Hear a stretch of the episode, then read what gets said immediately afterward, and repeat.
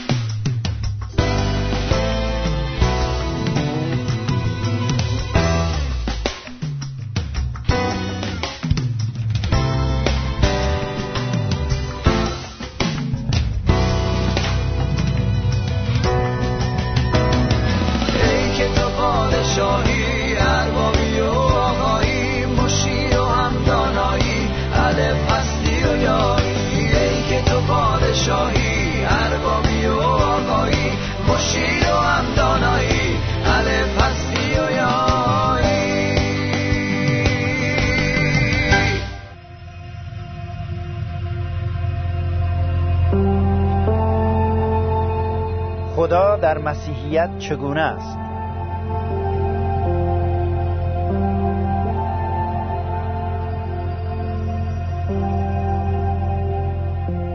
دوستان عزیز با عرض سلام در برنامه های گذشته درباره خدا مقداری از کتاب مقدس صحبت کردیم که در کتاب مقدس مسیحیان خدا چگونه تشریح شده. امروز می‌خواهیم دنباله همون درس ها را بگیریم و درباره خصوصیات خدا قدری بررسی بکنیم. شناخت خدا موجب حیات و نجات خواهد بود. کتاب مقدس خدا را خدای جاودانی معرفی می کند چنان که در کتاب مزامیر یعنی زبور حضرت داوود میفرماید قبل از آن که کوه ها به وجود آید و زمین و ربع مسکون یعنی خشکی را بیافرینی از ازل تا به ابد تو خدا هستی. از این آیه اینطور نتیجه می‌گیریم که خدا خدای جاودانی و ازلی و ابدی است. و آیه های بسیار دیگری هم هست در کتاب مقدس چه عهد عتیق چه در انجیل شریف که نشان می‌دهد خدا آغازی نداشته. و پایانی هم نخواهد داشت. او همیشه بوده همیشه هست و همیشه خواهد بود. در کتاب خروج که دومین کتاب تورات است وقتی که خداوند خود را بر موسی در کوه سینا ظاهر فرمود و موسی پرسید گفت که اسم تو چیست؟ من اگر برم به قوم اسرائیل بگویم که خدا مرا فرستاده آنها خواهند پرسید که اسم این خدا چیست؟ و در آنجا خداوند فرمود بگو که هستم مرا فرستاده است. در زبان اصلی لغتی به کار برده که همون کلمه یهوه در کتاب مقدس از آن گرفته شده است و به معنای هستم می باشد. من هستم آنکه هستم. حتی خدا اینجا نمی‌گوید من بودم و هستم و خواهم بود بلکه یک هستم دائمی است یعنی اینکه پیوسته برای او زمان حاضر است. او همیشه حی است و زندگی می کند خدای ما خدای ازلی و ابدی است. صفت دیگر خدا که در کتاب مقدس معرفی شده این است که خدا تغییر پذیر نمی باشد در رساله یعقوب فصل اول آیه 17 می‌خوانیم. میفرماید از جانب خدا فقط مواهب نیکو و کامل به ما می‌رسد زیرا او آفریننده همه روشنایی هاست و خدایی است تغییر ناپذیر و در کتاب اول سموئیل فصل 15 آیه 29 در قسمت عهد عتیق میفرماید خدا دروغ نمی‌گوید. و قصدش را عوض نمی کند چون او انسان نیست که فکرش را تغییر دهد. خدای کتاب مقدس خدایی است تغییر ناپذیر. رأی او مقصود و اخلاق او عوض نمی شود. او همواره همان است. حال یک سوال پیش می آید. چون که ما در کتاب یونس فصل سوم آیه دهم می‌خوانیم که خدا در مورد شهر نینوه پشیمان شد که آن را خراب نکند. اول به یونس نبی گفته بود که برو به این شهر اعلام کن که تا چهل روز دیگر شهر نینوه را سرنگون خواهم ساخت چون که ظلم و گناه آنها تا به آسمان بالا رفته بود. وقتی که نبی اول از روی اکراه فرار کرد و می‌خواست که از حضور خدا بگریزد و خدا به طرز معجزاسا او را برگرداند و آمد و شروع کرد به اعلام این پیغام. مردم نینوه وقتی پیغام ترسناک او را شنیدند اعلام خطر را شنیدند توبه کردند دست از گناه برداشتند و با روزه با گریه و زاری به حضور خدا افتادند و طلب مغفرت نمودند و راه و روش زندگیشان را تغییر دادند. آن وقت کلام خدا می‌گوید که خدا پشیمان شد از اینکه شهر را سرنگون سازد. حال سوال این است آیا در اینجا هم خدا تغییر ناپذیر است؟ البته از نظر اخلاق و سیرت خدا هرگز عوض نشد. او کاملا ضد گناه بوده و قصدش داوری بر گناه می باشد اما چون شهر نینوه حالت خود را نسبت به گناه عوض کرد خدا هم حالت و موضع خود را نسبت به آن شهر تغییر داد. ما هم وقتی روشمون رو عوض می کنیم وقتی از گناه دست می کشیم و به سوی خدا برمیگردیم آن خشم و غضبی که بالای سر ما قرار گرفته و میبایستی خدا ما را نابود بکند اوضاع عوض می شود خشم خدا از سر ما برداشته می شود و به جای آن رحمت و آمرزش و محبت او بر سر ما قرار می گیرد از آنجا که اخلاق و سیرت خدا نسبت به گناه هرگز عوض نمی شود پس وقتی مردم موضع خودشان را در این مورد عوض می کنند خدا نیز طرز رفتارش را با آنها عوض می کند ولی او همون خدای تغییر ناپذیر باقی می ماند. این مطلب را ما در مورد طوفان نوح نیز می‌خوانیم. چنان که در کتاب پیدایش فصل ششم آیه ششم همین موضوع دیده می شود صفت دیگری که در کتاب مقدس به خدا اطلاق شده این است که او خدای قائم به ذات است. یعنی برای وجود خودش متکی به هیچ موجود دیگری نیست. از موجود دیگری به وجود نیامد. کسی خدا را نیافرید. او خود به خود وجود داشته است. در انجیل یوحنا فصل پنجم آیه 26 خداوند ما عیسی مسیح فرمود زیرا همونطور که پدر منشأ حیات است به پسر هم این قدرت را بخشیده است تا منشأ حیات باشد. خدا خودش منشأ و سرچشمه حیاته. خدا خودش منشأ هستی است. او خود به خود وجود دارد. حیات خدا از خود اوست. او قائم به ذات می باشد. خدا نه فقط از ازل وجود دارد بلکه از خودش وجود دارد. و وجود او متکی به هیچ موجود دیگری نمی باشد.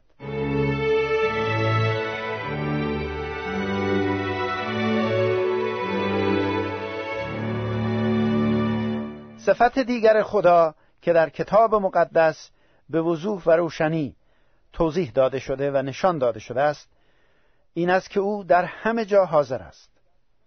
الان اینجا که من صحبت می کنم خدا حاضر است. و آنجا که شما عزیزان دارید گوش می کنید خدا همانجا پیش شما حاضر است.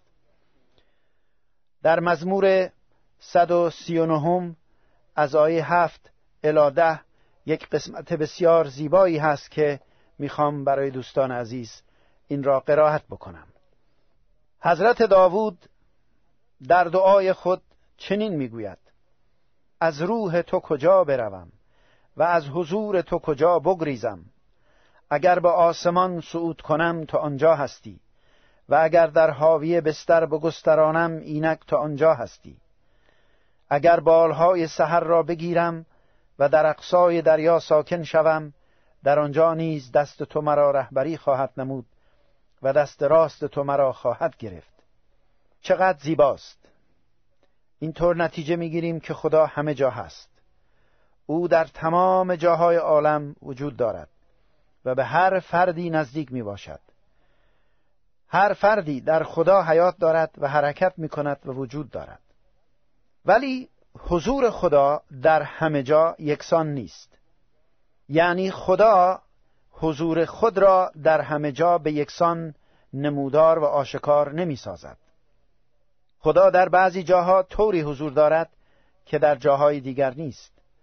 در بعضی جاها حضور خدا به طور کامل ظاهر می شود در حالی که در جاهای دیگر چنین نیست. مثلا همکنون حضور خدا در آسمان به طور کامل آشکار است. در صورتی که روی زمین هنوز جلال او با چشم انسان دیده نمی شود. به هنگام تعمید مسیح در رود اردن در انجیل مرقس فصل یک آیه نه تا یازده این را می‌خوانیم خدای پدر در آسمان خدای پسر روی زمین و روح القدس به صورت کبوتر بر مسیح نازل شد. در ضمن روح القدس در همه جا حاضر و آشکار می شود. اولا در طبیعت در پیدایش فصل اول آیه دو می‌خوانیم می‌گوید روح خدا سطح آبها را فرو گرفت. و ثانیا در همه ایمانداران روح خدا میآید و ظاهر می شود. و حتی روح خدا به سراغ بی ایمانان هم می رود چنان که در انجیل یوحنا فصل 16 از آیه 7 تا 11 می خانیم که عیسی مسیح فرمود وقتی که روح القدس روح خدا بیاید دنیا را جهان را به گناه و داوری و عدالت ملزم خواهد نمود. یعنی توبیخ خواهد کرد سرزنش خواهد کرد. اگر امروز صدایی در قلبتان میشنوید که می‌گوید از گناهتان توبه کنید این صدای روح القدس است. به صدای روح القدس گوش کنید و اطاعت کنید.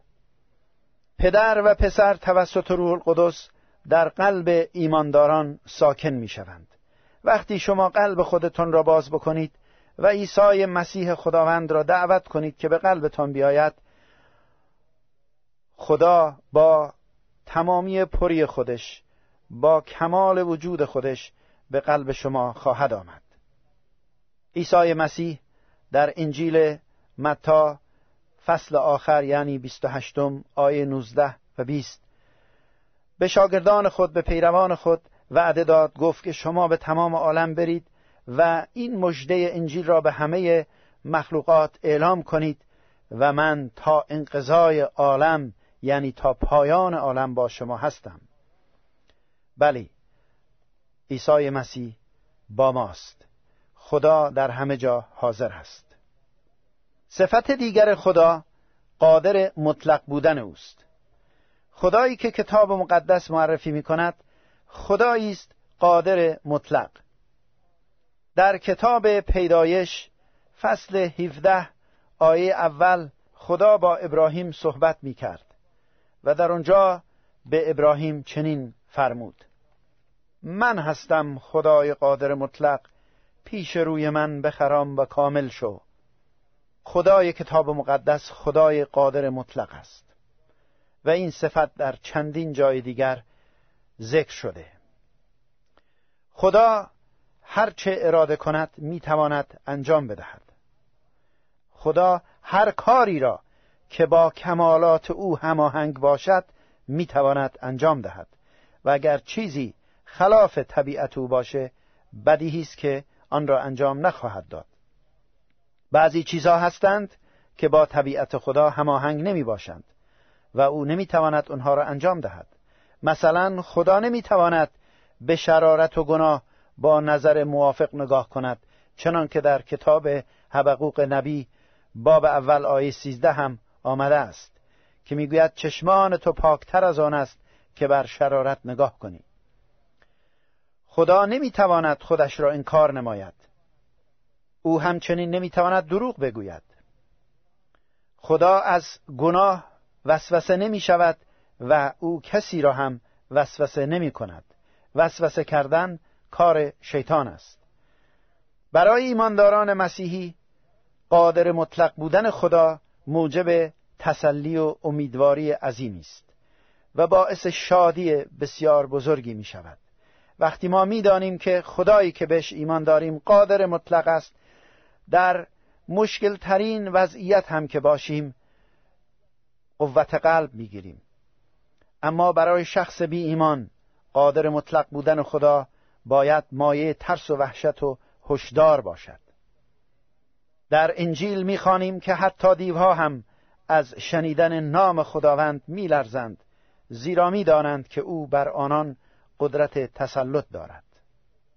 این است خدای قادر مطلقی که کتاب مقدس معرفی می کند روزی می رسد که نیرومندترین و بزرگترین افراد سعی خواهند کرد که خودشان را از حضور خدای قادر مطلق پنهان کنند. بسیاری از شخصیت ها در دنیا بلند شدند و وجود خدا را انکار کردند به خدا توهین کردند به او کفر گفتند و فکر کردند که خودشان خدا هستند. اما کتاب مقدس انجیل می‌گوید روزی خواهد رسید که هر زانویی در مقابل نام خداوند عیسی مسیح خم خواهد شد و همه اقرار خواهند کرد که او خداوند است. چنان که این را در رساله فیلیپیان فصل دو آیه دهم می‌بینیم. علاوه بر قادر مطلق بودن خدای کتاب مقدس دانای مطلق است. دانش خدا نامحدود می باشد. او خودش را و همه چیزهای دیگر را از ازل به طور کامل می‌شناسد او هر چیزی و هر واقعه ای را خواه مربوط به گذشته خواه حال و یا آینده باشد می‌داند او هر چیزی را بلا فاصله و در آن واحد و به طور کامل و حقیقتا می‌شناسد آثار دانش خدا را در مخلوقاتش می‌توان دید شعور و دانش بشر خود دلیل بر دانش بیکران خداست. او من و شما را می‌شناسد. او به تمام جزئیات زندگی من و شما آگاهی دارد و او به فکر زندگی شماست. در کتاب اشعیای نبی فصل چهل و شیش آیه دهم چنین می‌خوانیم. میفرماید آخر را از ابتدا و آنچه را که واقع نشده از قدیم بیان می‌کنم و می‌گویم که اراده من برقرار خواهد ماند و تمامی مسرت خیش را به جا خواهم آورد. و همچنین در کتاب مزامیر مزمور 147 آیه پنج چنین می‌فرماید. خداوند ما بزرگ است و قوت او عظیم و حکمت وی غیر متناهی یعنی حکمت خدا را انتها نیست حکمت خدا بی انتهاست خدای کتاب مقدس چنین خدایی است. پدر و پسر و روح القدس از همدیگر اطلاع کامل دارند. مسیح فرمود کسی پسر را نمی شناسد به جز پدر و نه پدر را هیچ کس می شناسد غیر از پسر این را می توانید در انجیل متا فصل 11 آیه 27 بخوانید روح خدا افکار انسان را هم می داند. در ضمن خدا اعمال و سخنان و غمها و افکار من شما را از اول تا آخر می داند. پس دوستان عزیز با اطلاع از این حقایق جاودانی کتاب مقدس می‌خوام شما را تشویق کنم که قلب خودتون را باز کنید و با خداوند صحبت کنید و بگویید که ای عیسی مسیح تو امروز به قلب من بیا و خدا را که در این کتاب مقدس به این صورت زیبا آشکار شده است به من بشناسان. من می‌خوام از چنین خدایی پیروی کنم. آمین.